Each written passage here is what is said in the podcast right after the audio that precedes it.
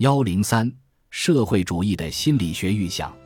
根据马克思主义的观点，资本主义社会的无产阶级必然按照社会主义方式思考问题。但是为何会这样呢？不难理解，在大规模的工业、交通和采矿企业存在之前，为何不可能出现社会主义思想？只要能够设想对实际的物质财富进行重新分配。谁也不会去发明另一种实现收入平等的方式。只有当分工的发展已经创造出显然不可分割的大规模企业时，以社会主义方式取得平等的诉求才成为必要。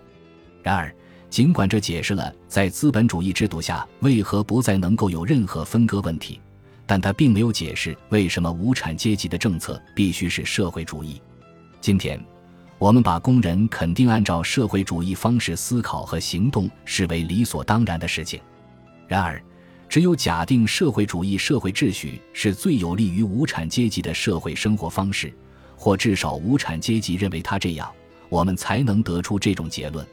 我们刚才已经讨论过前一种选择。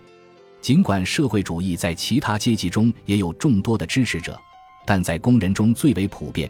鉴于这个无可怀疑的事实，就只剩下了一个问题：为什么工人由于他所处的地位而更倾向于接受社会主义意识形态呢？社会主义政党极尽煽动拍马之能事，他夸赞现代资本主义的工人卓越不凡，具备精神和性格上的所有美德。可是，冷静和较少偏见的研究，也许会得出大相径庭的看法。不过，这种探究还是留给各种运动的政党仆从们去做吧。他对于了解一般社会状况，以及对于研究具体政党制度的社会学，都是毫无价值的。我们的问题只是要揭示为何工人的生产地位会使他倾向于这种观点：社会主义的生产方法不仅原则上是可能的，而且比资本主义的方法更合理。这个问题不难回答。大中型资本主义企业的工人看不到，也不知道把劳动的每个部分同整个经济体系结合起来的种种联系。作为工人和生产者，他的视野超不出自己的作业过程。他坚信只有他才是社会的生产者，而那些不像他那样在机器旁工作或搬运货物的人，不管是企业家还是工程师和工头，统统都是寄生虫。甚至连银行职员也相信。在银行业，只有他才是积极的生产者，给企业挣来利润；而搞定交易的经理是多余的人，没有他们也不会有什么损失。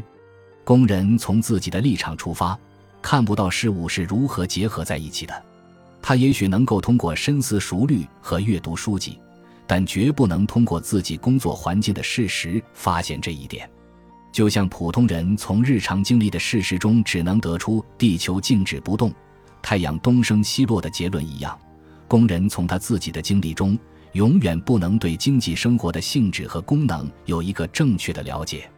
但是，当社会主义意识形态走向这个对经济一窍不通的人，向他高呼：“工人啊，醒来，醒来吧！